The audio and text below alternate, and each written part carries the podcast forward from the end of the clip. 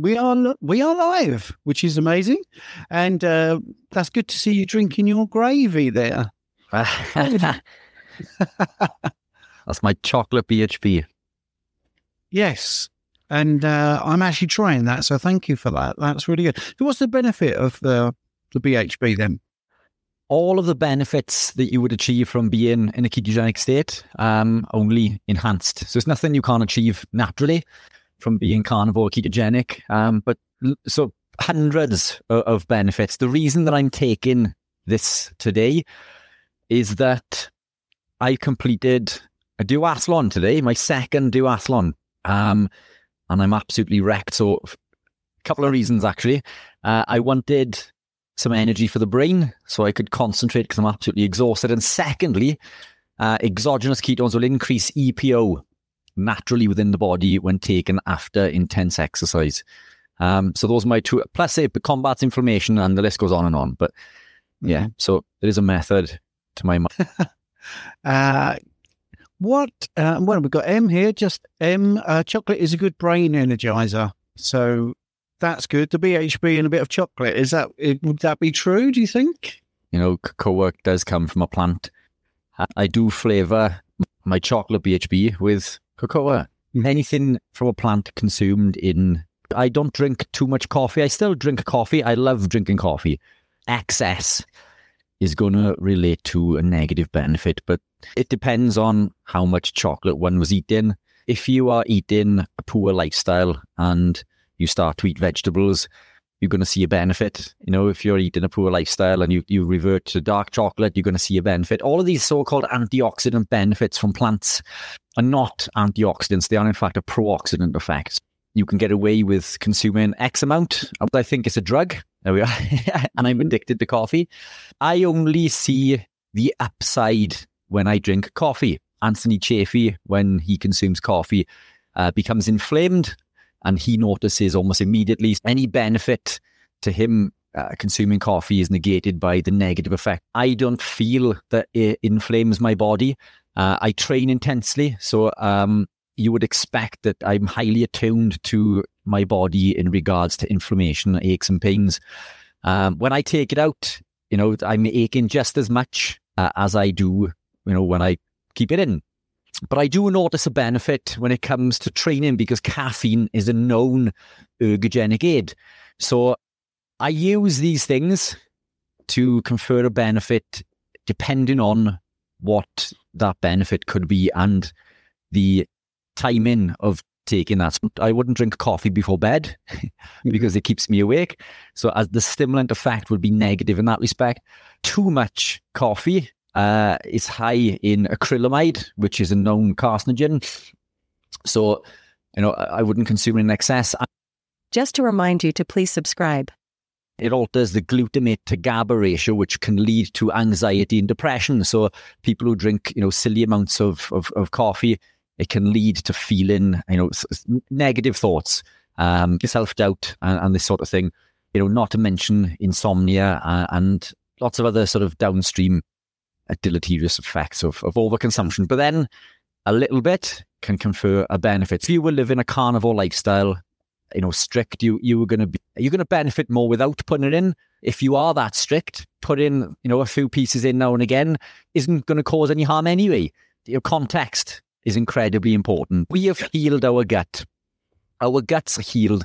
We no longer suffer with this intestinal permeability. You know, if we were to go back eating these foods day after day, then you know, potentially, uh, you know, but it, I think if we compare it to a, a standard lifestyle, then it, it, it's all about context. I mean, when I did my advanced personal training certificate many years ago, interesting to see caffeine is a banned substance in so many sports. When I got involved with the javelin throw, the Olympic javelin throw, I mean, you've just got to avoid caffeine. So why am I saying that? Well, it proves it gives you an edge. Because wasn't it sort of over the last few years deemed not to you know, have an impact on athletic performance. You know, you could argue that the food would improve performance, you know, yes. because if yes. you had the correct nutrients, you're going to perform better. And that doesn't mean that you can't perform without fasting. I'm on about on not on a daily basis, you know, but on, on a level playing field. But Manchester City striker Eric Haaland, who's uh, a Haaland, however you want to pronounce it, you know, so he's bucking the trend and having liver and protein and mouth taping and wearing blue blockers and doing all these sort of things. And he's, you know, basically the top scorer in uh, striker last year in the Premier League, beyond belief performance. So we are seeing that in the mainstream. Sorry to interrupt you, Rich, but you know it, that is being talked about. Sadly, I mean, even today, it's, it's still reported in a derogatory fashion, as in it's weird, it's strange. He, he eats liver and meat, and that's pretty much all he eats. He's 23 and he's still growing. You know, is it this weird diet? He's at the peak of his performance and looking amazing and growing.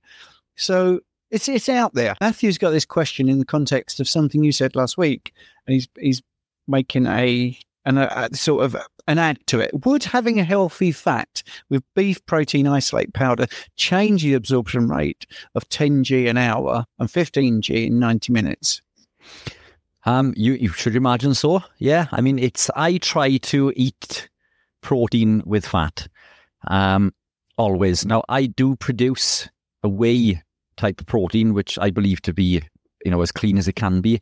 Now, that said, I believe that a beef isolate is cleaner, although it comes back to the absorption rate. So, you know, two conflicting things, and it depends on what your goals are. Um, but even with the protein that um, that I make, if if I do use it or when I do use it, I will add um, a fat to that. Uh, the reason I don't put the fat in is that some people who are looking to increase protein are not always looking to increase fat. And the bioavailability is a lot higher from um, uh, a casein protein, a whey based casein, than it is from uh, a beef, beef isolate, for example. Uh, so, yeah, add the fat. Um, that's a fantastic workaround if you're not tied to tracking macros and you're not looking to restrict fat. Uh, you know, one of the benefits to adding the protein for me is cutting for a competition, for example. So, you know, you can eat the, the lean protein. You know, you can get the tuna, the bass, the fish, the chicken. Um, and this will stimulate the body to upregulate uh, its own fat burning process. Um, and that will allow you to lose weight. So if you're looking to, to drop a few pounds incredibly quickly, uh, you know, eating those lean cuts are a fantastic way. Um, no pun intended, but it another great option is adding in a protein supplement, especially if you're on the go. You know, it's uh, it's always handy to to take with you. So if you, if you are doing that and you're not tied to fat macros, by all means, put some fat in. Yeah, that's great. Um, yes, and Matthew, thank you for joining the Fat Club and uh, attending our live.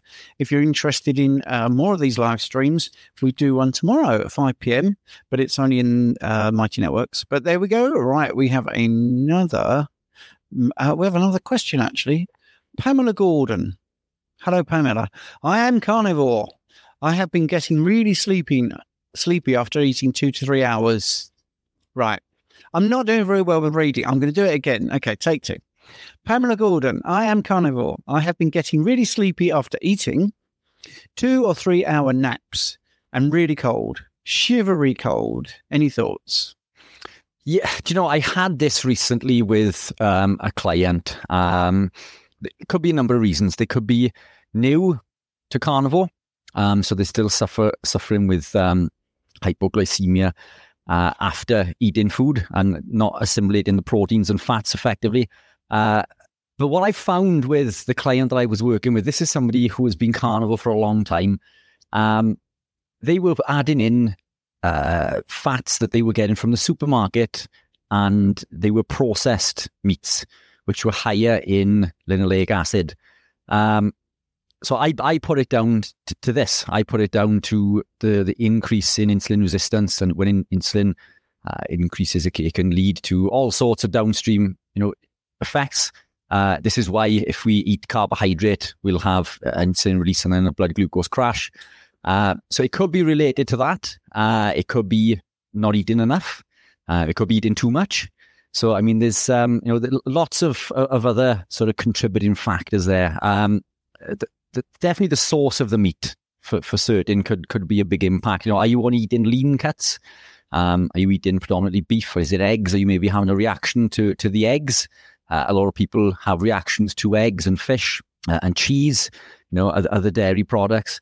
Um, lot, lots of things. But what I would suggest to do is an elimination protocol, um, removing everything, not one thing at a time, taking everything out, uh, seeing if that improves, coming back to maybe eating just beef um, or lamb, uh, and then reintroducing certain things and seeing what impact it has. But grass fed from your local butcher is always going to be better. Um, I'm not a big fan of, of uh, supermarket bought, bought meats.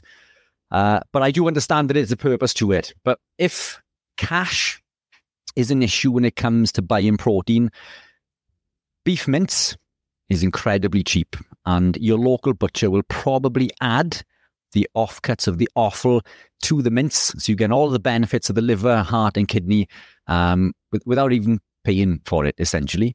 So that's what I tend to do. I eat a lot of mince, uh, and I'm going to yeah. be putting in a lot more lamb as well. So lamb I think is is another well underrated source of uh, of protein and fat.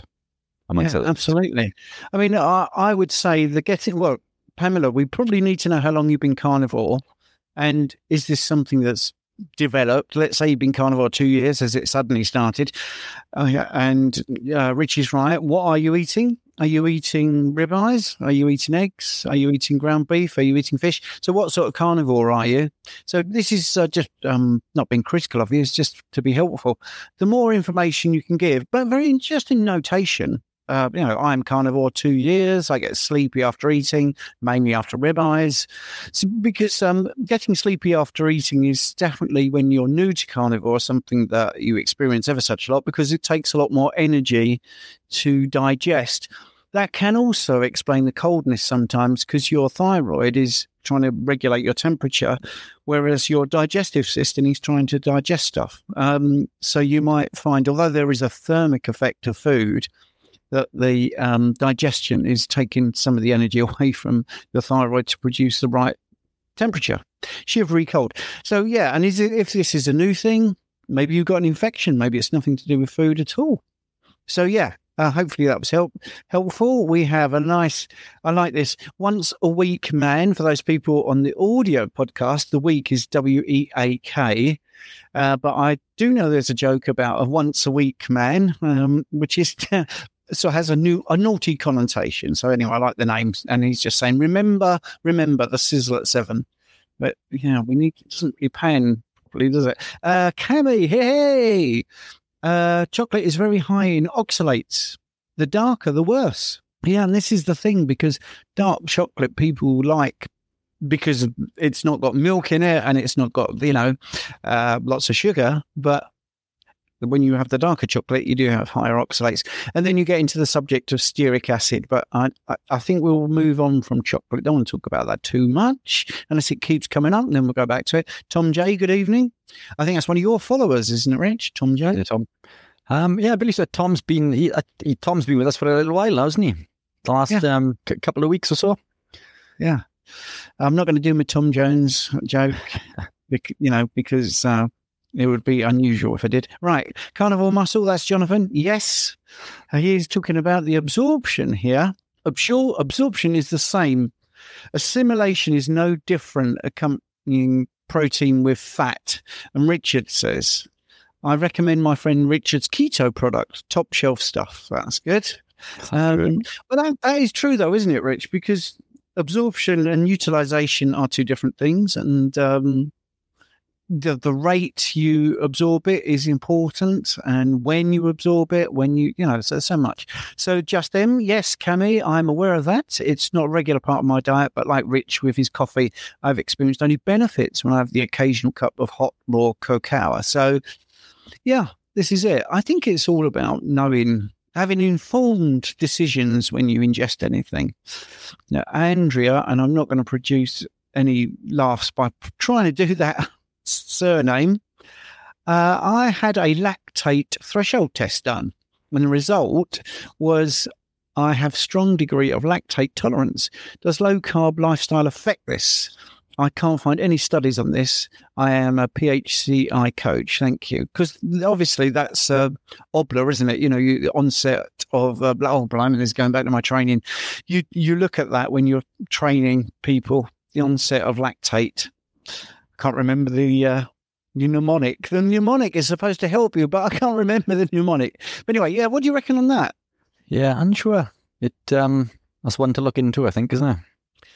Yeah, I mean, I would imagine that the low carb lifestyle would actually improve. Well, it, it you know, if we're talking about um, well, muscle lactate, we know is shuttled to the liver much more efficiently when we are low carb ketogenic adapted. Um, so it it leads to not us not suffering with these these DOMS, you know, the daily um, uh, the delayed onset muscle soreness. Um, and what I noticed when I was bodybuilding is that I would never reach that sort of that vein popping pump that I would on carbohydrate. But that vein popping pump is lactate buildup, and it's the body's inefficiently uh, inefficiency to uh, buffer the hydrogen ions and lead to, to lactate buildup. Um, so I guess yeah, I mean it, it makes it more efficient in that respect. So uh, in regards to blood testing, I know I'm unsure uh, outside of the realms of training, but it makes sense if, if it does that. It, it, it certainly upregulates that, that system, the lactic acid system, um, and allows us to buffer uh, and perform at a much higher intensity for, for a lot longer. So I guess it does make sense. Yeah. I was just trying to look up in my notes. But um, anyway, um, I can't find it. So people boring me t- typing. Right, uh, let's move on. So Jonathan says, Carnivore Muscle says all cacao products give him a headache or make him feel unwell, headaches, etc. Right, uh, Yuri. Hi, can I ask questions here? Well, yes, you've just done that. So that's it. That's your one used up.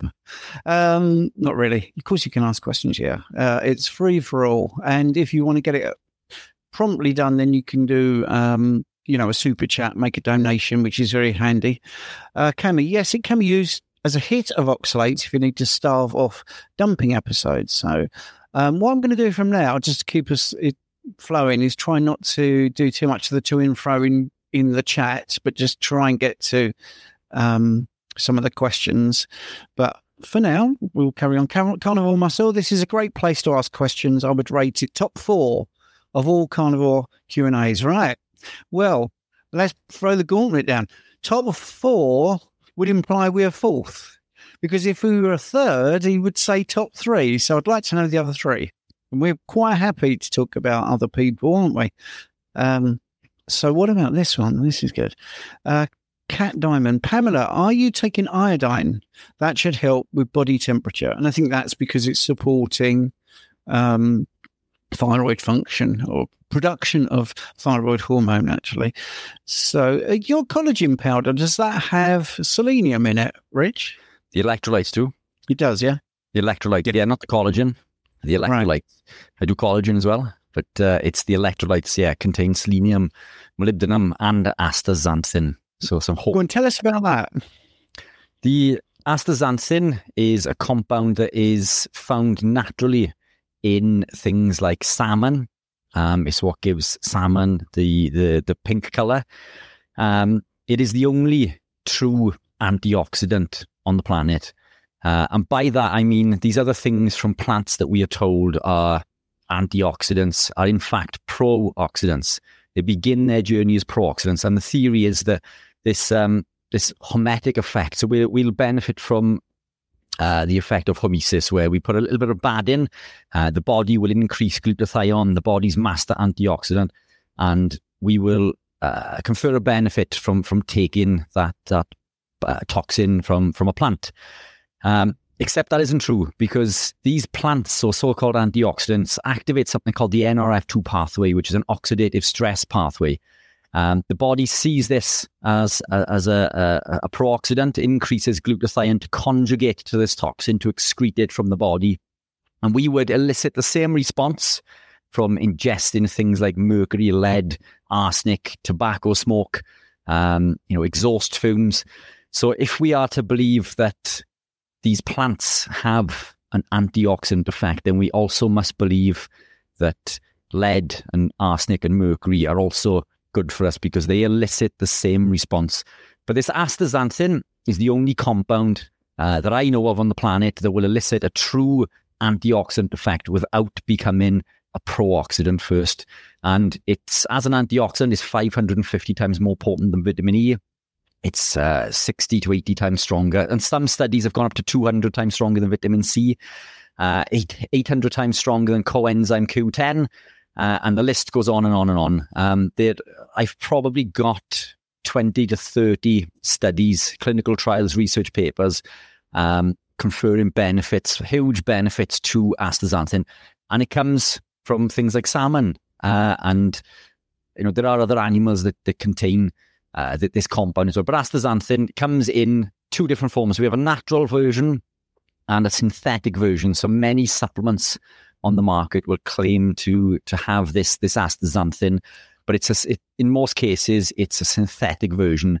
Especially if it's in the UK, because as far as I'm aware, I'm the only company in the UK that has the the rights to use um, this this particular type of, of astaxanthin, which is 21 times more potent than the synthetic version. Uh, so don't always believe what you read on a label. But astaxanthin again comes from animal proteins, so which brings us Brilliant. to to carnivore.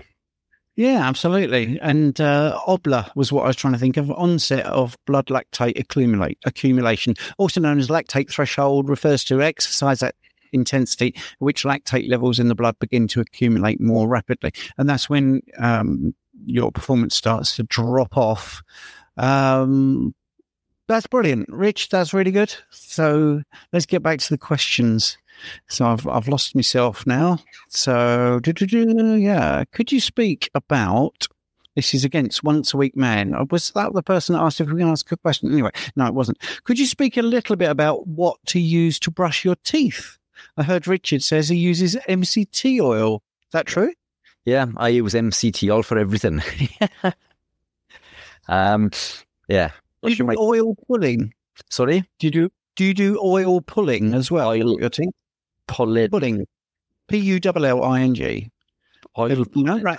That, well, that is that's where you put an oil in your mouth and then you sort of suck it and swirl it around and suck it and um, it sort of gets in between the gaps and you do it for two or three minutes and some some people swear by it and think it's fantastic so as you would with a mouthwash in effect yeah pretty much yeah, yeah. So, so it, yeah, I, will I'll give it a swirl. Um, I tend to drink it, mind, instead of I don't but I certainly don't swill it for two or three minutes. You know, it's uh, it's a quick swoosh, uh, and I have been known to to wash my hair as well with uh, with MCT. Um, but it you know it, it can be can be quite expensive. But um, having said that, you don't need an awful lot. You know, so you, you could use an avocado oil or something instead. Um, although avocado oil is probably just as expensive, uh, actually, especially for the volume that you would use. But tallow, uh, I use for skincare. So I use uh, a, a, tallow cream um, for my. I used to suffer with dry hands when I was younger. In fact, all my life I've suffered with this this this condition where my hands would go dry to the point where if you know I clenched my fist, it would crack and bleed. And I was on all of these uh, hand creams for years and years and years from the supermarkets. I I, I had uh, hand creams on, um, prescription from the doctor, medicated creams. I used to have creams or this uh, this this little spot thing as well for the acne that I used to suffer with as an adult. So I used to have prescription. I, I can't remember what it was, but it's, it's, it's in this little. Excuse me. It's in this little um little tube, and when you get a spot or you know acne, you you dab it on, and it's meant to sort of sterilize and and, and kill the spot. And I used to use that for years and years and years. Uh, all of which have completely gone away since I've become keto and more so carnivore. So something else to, to add to the list of, of benefits that we don't uh, quite often speak about. Yeah, absolutely. I mean, I use tallow um, in the shower. We have a water softener. So salt is added to the water. Um, that's the first thing. So when you look at the glass on the shower, if it's got that sort of misty mugginess that you have to clean off, we don't get that at all because um, the water softener means that there is no um, staining on any of the shower panels. Uh, so yeah, I just use tallow for that, uh, and tallow to washing. That's all I do. I don't use any other sort of things like moisturizers and stuff. Looking at my face in HD, maybe I should. Um, not doing too bad. 59. And I clean my teeth with a salt solution. And my hair gel is water and salt. Simple as that. It's a little spray bottle with some salt in. And I couldn't believe the difference because I used to get very uh, sweaty, very sweaty when I was training, working out, and the gel would get in here and it would be awful. But anyway, since I've been doing that, it's been much, much better, much, much better. So, yeah, you can do all this fantastically. So, um, thank you, Jonathan, for becoming a member. That's really nice. I, I appreciate that. And strangely enough, going back to your top four, top four, um, you've actually written who you think is in your top four. So, yes. So, um, Harry Serpanos. Yes, I understand that totally and utterly. And if that's someone new to you, Rich, he would beat you hands down in long answers. He would do. Yeah, he used to do weekly live streams. That would be five hours quite easily. Yeah, just on his own. And um, he is an absolute font of knowledge. And I've had it. I've I've interviewed him a couple of times, and he's a top bloke, top bloke. So I'm not assuming. I'm not going to assume in order that he's number one, but the top three or four. So you've got uh, Harry Serpanos, then you've got Bart Kay. Yeah, Bart. Not sure he does live Q and A's as much as he used to. Uh, and I'm a guest on his show tomorrow. So that's quite weird. Uh, timing, that's good. Uh, Dr. Chaffee, yeah, he's all right, isn't he, Rich? He's okay. And why is CMR? What is CMR? Do you know who that is? Would that be Carnivore Muscle Revolution or something? Is that you yourself, Jonathan? I don't know. Anyway, uh, by the way, Jonathan is a carnivore in the UK, so we've got a little bit of news here. Um, myself and Rich and Jonathan and Phil Escott and Ben Hunt, who's a bit too shy at the moment.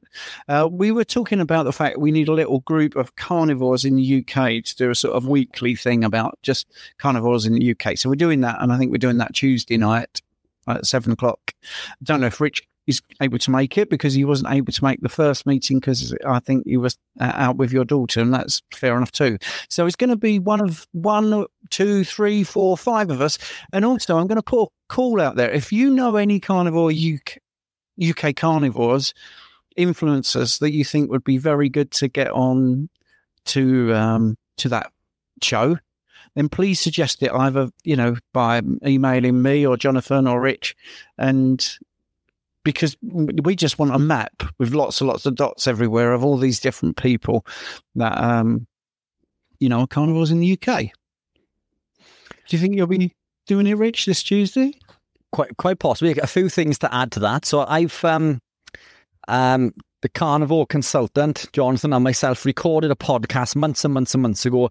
It's an incredible podcast that I still haven't got round to releasing yet. Um, I've got a massive backlog, so I'm that's my next one to release, and I'm well behind on on releasing. So stay tuned for that one. Um, yeah, I was I was away on, so I left Friday um, to travel uh, to Devon. So the reason for that is I was competing today in a duathlon. Um, it was uh, a GB qualifying duathlon, and there was around 400 of uh, the best athletes in the UK competing. So I was well out of my league. But that was that was that happened today. Um, but what I wanted to do, the idea was to travel uh, up up early and on the Friday, and I wanted to spend the day up there with my little girl, going to a few sort of amusement parks and various things. But the amusement park was closed due to the weather, so we were going to go to um, uh, I can't remember what it's called. There's a little village, little miniature village uh, where things are sort of uh, model village. What's it called? Um, I want to say Babadook, but it's not because that's a that's a horror film. But it, it, rhyme, it rhymes it rhymes with that. There's something Baba in there, Babacoon maybe. Um, so we headed off to to to that on Friday, so I could spend some time with my little girl uh, and and the missus before sort of competing and doing my thing on on the on the Sunday.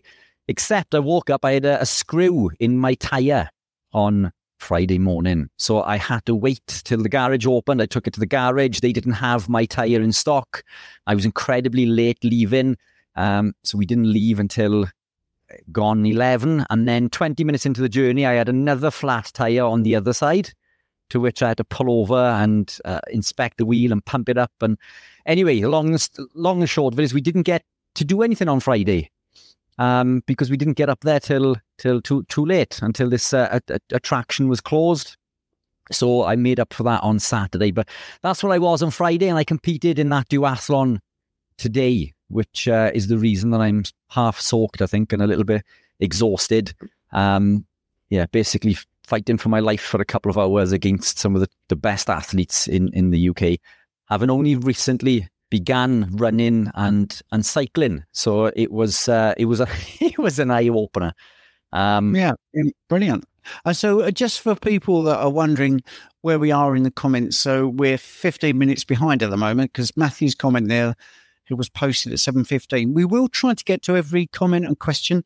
Uh, Matthew's just got a comment. Really, a few years ago, I had a bodybuilder work colleague who only ate white fish such as cod for seven days straight for rapid weight loss. He looked great, but was very tired. And yeah, you probably um, you need the fat. So it's an incredible way to strip but it um, you do need to put those fat refeeds in. So if it's for a, a specific purpose, doing that in the short term is an ideal we, uh, way to, to strip the fat. But I noticed when I was doing consultations at public speaking events, when I used to compete and I'd strip and go uh, a long time without fat, that I was unable to form words. I was giving presentations, forgetting why I was there. So fat is incredibly important. So if you are doing that, do it sensibly uh, and and do your your fat refeeds to uh, to overcompensate for for lack of energy. Plus, this person is obviously coming from a carb background as well, so there's that whole adaptation period and, and lack of uh, of sodium and dropping insulin and, and everything else that we've spoken about previously.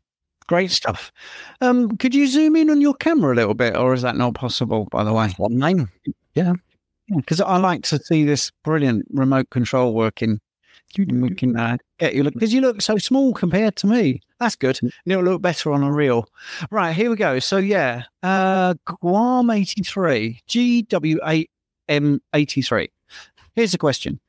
I've tried carnivore twice, failed day nine and then day 16. I always lose 15 to 20% strength in the gym. And as the days progress, I feel worse and worse. Is this just not for me? Now, everybody feels the same way. It's you're coming from a lifetime of being fueled by, by glucose. Your whole gut microbiome is geared up to processing um, specific things for, for nutrients. And now you're taking that energy away. You're taking that, um, you're changing your whole gut microbiome. So you're altering the firmicutes and bacteroidetes. And it takes time to upregulate. And you need to uh, be able to assimilate those fats uh, and proteins effectively and it's it's a transition period. So initially you have that drop in insulin, which is signaling the kidneys to release sodium from four points uh, in the nephrons in the kidneys. Uh, it, it, and with that with that fluid loss and, and that sodium loss, this leads to what's known as keto flu, or was once known as the Atkins flu. So sodium is incredibly important. Um, sodium, lots of sodium can can compensate for uh, much of the loss because it's not uh, you're not losing um, muscle, it's volume in the muscle. So maybe supplement with creatine as well. But there is an adaptation period and it can take you know, Stephen and I have, have spoken to to various uh, listeners and, and personal experiences. It, it, took me nearly 12 months to fully adapt, but the general consensus is three to six months to fully adapt. Uh, strengths, everything will, will drop off a cliff init- initially, but you need to make sure that you persevere, um, keep the keep the protein in, keep the fat in, um, Get plenty of electrolytes. Make sure the potassium and sodium ratio is, is accurate. Uh, don't fear the fat because now you need to signal um, the body to to transition into burning fats. Uh, you can do this through, you know, potentially supplementing with an MCT powder or exogenous ketones also. But salts are super important, so you can use electrolytes or salt your meals um, with like a pink Himalayan or a Celtic sea salt.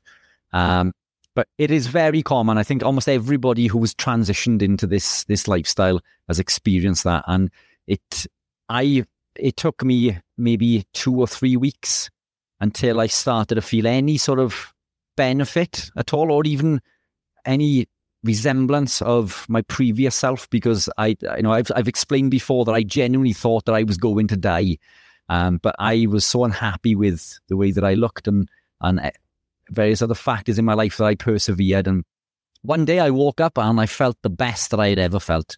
So it, uh, how you go about this is incredibly important, but salt, protein, and fat uh, are three of, of my main pillars that um, that I would strongly recommend. Consistency is key. Yeah, and I think you've got to look at it. Uh, I, I just take a bit of a broader ap- approach. Your body, all the mechanisms in your body have got to change. Everything's got to change. You've got to adapt. And I, I often talk about the fact that I'm pretty good at tennis. All right. Now, this might sound a bit out there, but, and I've won a single title.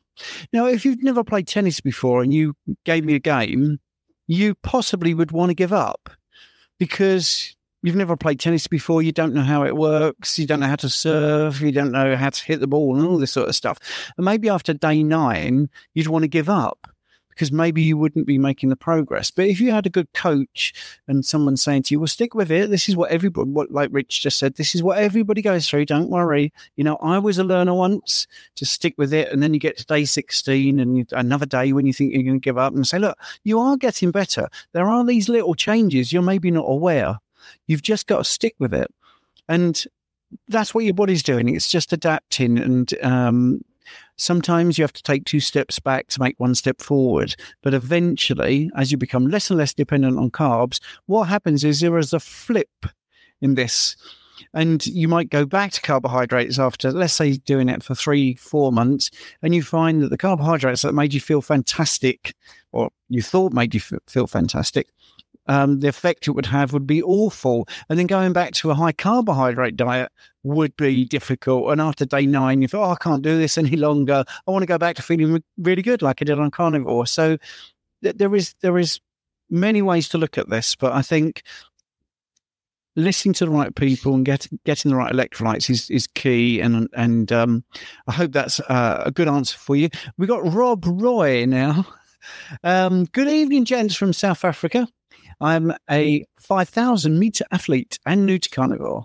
Would Richard mind giving me a rough idea of what he would prioritize to try and achieve optimal performance? So I think we've just had a little bit in that last question. Is there anything you want to add because we're talking about this particular athletic? Yeah, look, it's we've so we've you know I think this is a, a brilliant segue from the last uh, the last comment. It's there's specific enzymes and uh, and pathways in the body that we need to upregulate. Um, particularly the monocarboxylate transporters, the MCTs, not to be confused with medium chain triglycerides.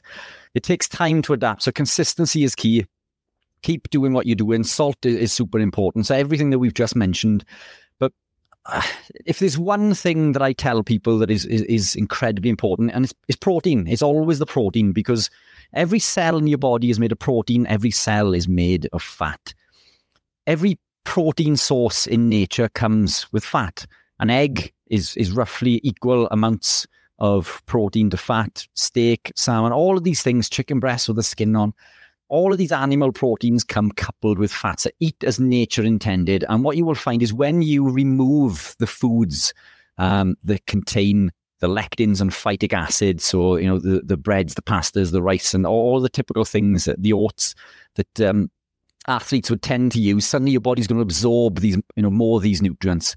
Uh, phytic acid and lectins can block the absorption of things like um, zinc, iron, and magnesium by as much as 100%. And zinc is essential for the production of testosterone, and testosterone we need to heal, repair, and grow muscle. Um, so it is counterintuitive to live a standard lifestyle with pasta and, and rice and all of these other things. So it um, when you go to consuming the proteins and the fats and you remove all of these other things. And if you are going carnivore particularly, then that's even better because now we're removing all of the other phytoalexins, plant toxins, uh, anti-nutrients. Because that's what fiber is. Fiber is an anti-nutrient. Uh, you begin to, again, absorb more of these nutrients and we can assimilate them and process them and we become healthier and fitter and stronger. Um, so yeah, a few things there. I mean, we could go to town. We, I think there's a whole sort of two hours that we could probably do on on, on athletic performance. Uh, and again, you know, um, uh, Jonathan and I go uh, into this in the podcast that I'm releasing soon. Uh, you know, we we touch base on athletic performance amongst loads of other things. So stay tuned for that. And there's plenty more available on on all of our channels. Uh, Stevens, uh, my YouTube channel, and uh, Jonathan's YouTube channel as well. Uh, lots of, of things to do with athletic performance. So so feel free to check those out. Yeah, great. Hope that was helpful. Uh, here we go. Uh, we got Landers here. Good evening, Richard and Stephen. I have an enlarged prostate gland, weak urinary flow. Would a carnivore diet be contraindicated with this condition? I can't find any info on it. Right. Well, the first thing I would say is if you go on Google, and sadly, if you go on to YouTube and you do some searches, you're not going to get good information about carnivore, low carb, or ketogenic diets because a lot of what we talk about, the WHO, which is a business, it's not an independent health organization, they do get funding. Um, will hide the information from you. And as I said last week, if I was looking to improve my health um, 10 years ago, I would have done a Google search, I would have done a YouTube search, and I would have found keto, I would have found Ken Berry, Eric Berg, all those sort of people. Um, now, I wouldn't find it. I genuinely wouldn't find it. So here we go. So, yes. So I, I would firstly say it's very doubtful the carnivore diet would be contraindicated. Rather, because it's an anti inflammatory diet, it's definitely anti inflammatory. Too many people have said this, it, they've experienced it it would improve it would improve your situation. You see, if, what happens? The, the, bladder obviously fills with a certain amount of urine, and then uh, as it stretches, it it pushes and it gives you the desire to urinate. If your prostate um, enlarges, it pushes up into this area, and it makes the internal size of the bladder smaller. But because the the prostate is pushing up against the bladder, um, the bladder misreads it as a full bladder waiting for you to urinate because the prostate is pushing up. So, therefore, when you then uh, urinate, what happens is you get a weak flow.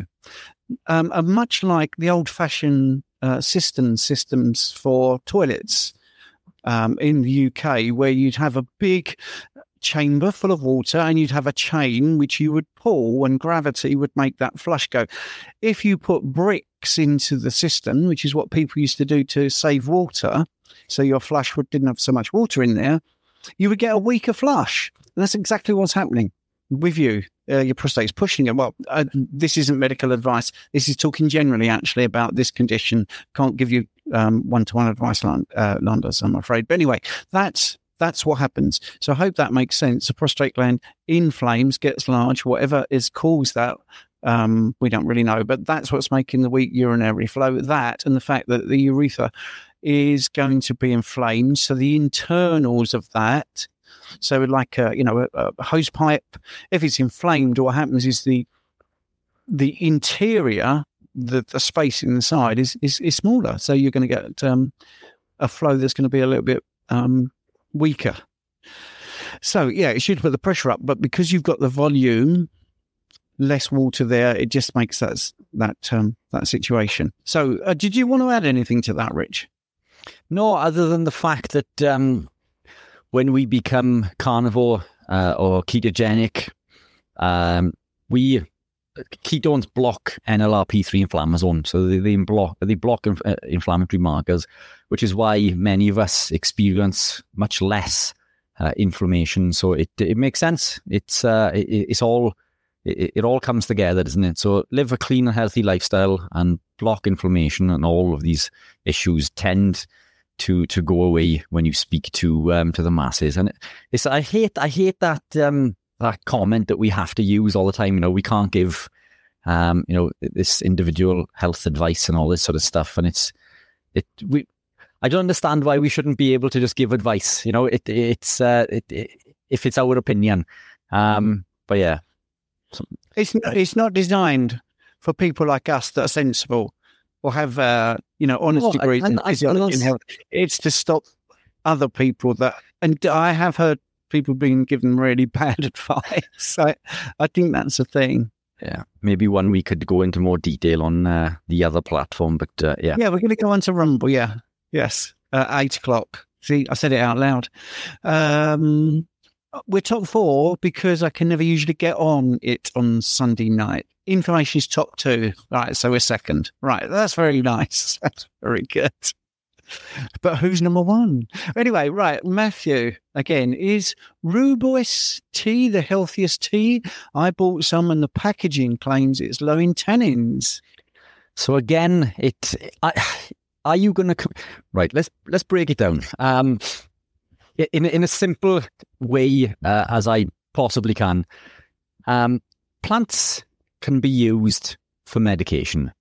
Medication's useful when you're sick. So if you are unwell and there is a plant compound that can help alleviate uh, a specific issue, then you know you can use that plant to do so. But what we shouldn't do is consume that product or that medication daily. So and the the food that I always come back to with this is one that would shock many is is broccoli. Up until a few years ago, I believed that broccoli was incredibly good for me. And we're told that it's incredibly good for us because it's high in a compound called sulforaphane. Uh, and sulforaphane uh, is uh, touted as a chemical to help fight cancer, which is fantastic if you have cancer. So sulforaphane is a compound used in chemotherapy, but you wouldn't take a chemotherapy pill unless you had cancer because chemotherapy kills every cell within the body. So why would you take a chemotherapy pill if you didn't have cancer? So if you are unwell and any of the, the so-called proposed benefits to drinking, you know, any tea or, or any other compound for that matter, if you have researched it and you have found that it does confer a benefit to uh, something that you were suffering with, then by all means use it. But it's qu- quite often the case that when you remove everything else, all of these other things go away. You, you, your immune system improves. You don't become sick as often. Um, so you don't need to take in, you know, these uh, the, these these compounds. And it in the case of broccoli, broccoli sulforaphane is so toxic that it doesn't exist in a healthy plant. It's created during the chewing process where myrosinase binds to glucoraphanin and it creates that isothiocyanate sulforaphane. So it's so toxic it can't exist in a healthy plant. It's created as we chew on it, as the plant becomes under attack. So it's a defense chemical. So why would we be taking defense chemicals if we are not unwell? So if you are unwell and you believe that that tea is going to confer a benefit through research that you have done independently, you know, I don't believe what it says on the packet. Look, look at it yourself. Look through research, you know, on the BMJ, for example, um, and come to your own conclusions. Uh, so plants are fantastic for medications. If you're sick, brilliant. If you're not, then you do not need them, in my opinion. Which Great. Again, Great not medical advice. You're going to have to tell me later why I rubbed you up the wrong way when I said that. So, Sasha well, you didn't. It's just the whole thing. The whole, you know, we're not allowed to give advice, and yet, I mean, the reality is, this is why, this is why we're here, isn't it? But it is, it's education, isn't it? You know, all we are doing is pr- providing education based on research that you and I have carried out, and um, with experience real experience with ourselves, clients, customers, etc., and the whole network that we move and and uh, and work with. Yeah, but so Sash, Sash mode, I think might have missed. So uh, this was posted at seven twenty three, and it, it, it's now seven fifty one. So we're we're trying to keep up. I promise you. Sash mode. Just wondering what products do you both use to wash your face, shower with, use a deodorant, etc. So um, most of that has been answered earlier on, so you'd have to watch the replay. But I didn't mention deodorant, but I want to very quickly say one of the things I'm gobsmacked about is I don't need deodorant, um, and everyone who's not carnivore might cringe at this, but things like my socks and t-shirts and stuff like that, I don't have to wash every time I wear them. Even socks that I use when I play football. So I've, I've got a pair of socks which I've used for the last five weeks in my five-a-side football, which I've got back into after 10 years away from it. And they don't smell. They don't smell. Uh, I don't need deodorant. And I think when you're reasonably strict carnivore, you don't smell. And I was thinking about this from, you know, the old histories when you see sort of costume dramas and stuff like that. I used to think, wow, they must have really stunk. I don't, I don't think they did. Not, uh, not really, because if you're eating a decent diet, you don't smell actually. And I think there's also, you know, a lot of the old films when they went back in, they had medieval serving wenches and all this sort of stuff. They'd always make their teeth really black, but actually, it's only since we've had lots of sugar that the teeth are really bad. And you've only got to look at um, nations, African nations, to look at their teeth, uh, and they're fantastic, aren't they? So let's go to. I think this is another question. By the way, guys, I have put a um, link in the chat for the next hour at eight o'clock on Rumble. So Tom J said, uh, comments on protein kinase. An influencer I follow claims that if you overeat on a meal, you stimulate it and it triggers inflammation, therefore going against OMAD. Not convinced, to be honest. No, well, AMPK is the opposite to mTOR. So the body needs stages of growth. So mTOR and AMPK work uh, in a seesaw effect, almost against each other. Um, we need periods of growth, healing, and, and repairing, but we can't elicit a con- constant activation of mTOR because that will lead to all sorts of other things like oxidative damage and stress and, and all these other issues. Um, lots of uh, groups of people uh, uh amongst the world have shown um, lower uh, lifespans with increased mTOR, particularly bodybuilders who consume lots of carbohydrates. So we need we need the balance. Um, I'm a big fan of of eating one meal a day. Um, but what I would say is that you don't have to live that way if you don't want to. A lot of the benefits to being ketogenic the brown fat activation, even um, autophagy and mitophagy, lipolysis are all activated through just being ketogenic, even if you were to eat, you know, all the way through the day. So you don't have to fast. It's just that that state of autophagy is increased when fasting. But I would say that eat as you feel. So if you feel hungry, eat when you're hungry, stop when you're full, and then, you know, eat again when you're hungry again. So if eating one meal a day suits you, fantastic. Unless you were suffering with other issues like loss of hair, you know, fatigue and all these sorts of there's lots of other confounding factors, but AMPK is essential. We, you know, we it's essential for um, the homeostasis of the human body. So it's it's a load of rubbish. It, it all you need to do is Google autophagy and you will see all of the benefits of cellular repair and regeneration. The body will clean all the old, sick, and dying cells and create new, younger, stronger, fitter, faster ones. And it's been shown to improve lifespan and longevity. So, um, why would that ever be a negative thing? But again, you know, we wouldn't go 30 days without eating unless we had to. Doesn't mean that we can't, uh, you know, but there are cases in which you would do so. Maybe if you suffered with cancer or something um, you know, that gentleman from Scotland who went 372 days, I believe, Steve. Fasted, 382. 382. Yeah. Um, you know, so th- there are circumstances where you can do extended fasts, but eat when you're hungry, listen to your body. Yeah, it's cool. So do you know this person that's put the comment up? I do. I do.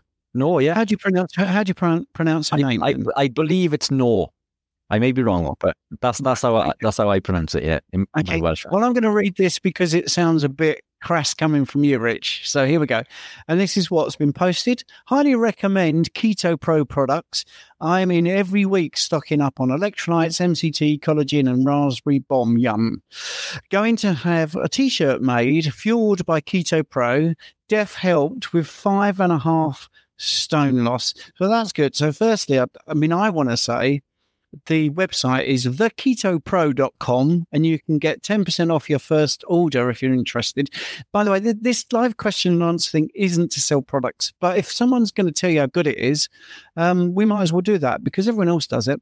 And I saw your eyes light up when she talked about the t shirt, Rich. Uh, yes. Do you think you're doing some merchandise then? Yeah, so I do have some. It's just not available on the website, which I will sort you out with. So drop me a message and we will get something printed. I wouldn't have you pay in to put that on. So we'll get you Keto Pro'd up. But um, okay. that's what I, I always wear. So Keto Pro fueled by fat. I don't know if you can see it, which way we go in. Yeah, that's what's, that's what's on there. You need it like the size. I've got this online coach thing. You need well, it and then wear it. And people, oh, you got it on the back. That's right. yeah, Keto Pro everywhere I go. So, yeah. and you know, when I eat, eat out, I feel like I'm making a statement. You know, so people sometimes feel uncomfortable or, you know, what if I'm with family and, well, I go branded Keto Pro, so I can't even put those things in if I wanted to. But I like to make a statement when I'm, when I'm out for food. But, um, yeah. Thank you so much for listening to my podcast. I hope you enjoyed it. Your support means the absolute world to me, and if you're enjoying this show, I've got a small favour to ask you. I'd be incredibly grateful if you would consider becoming a supporter and make a small monthly donation. Your contribution will really help to improve the show.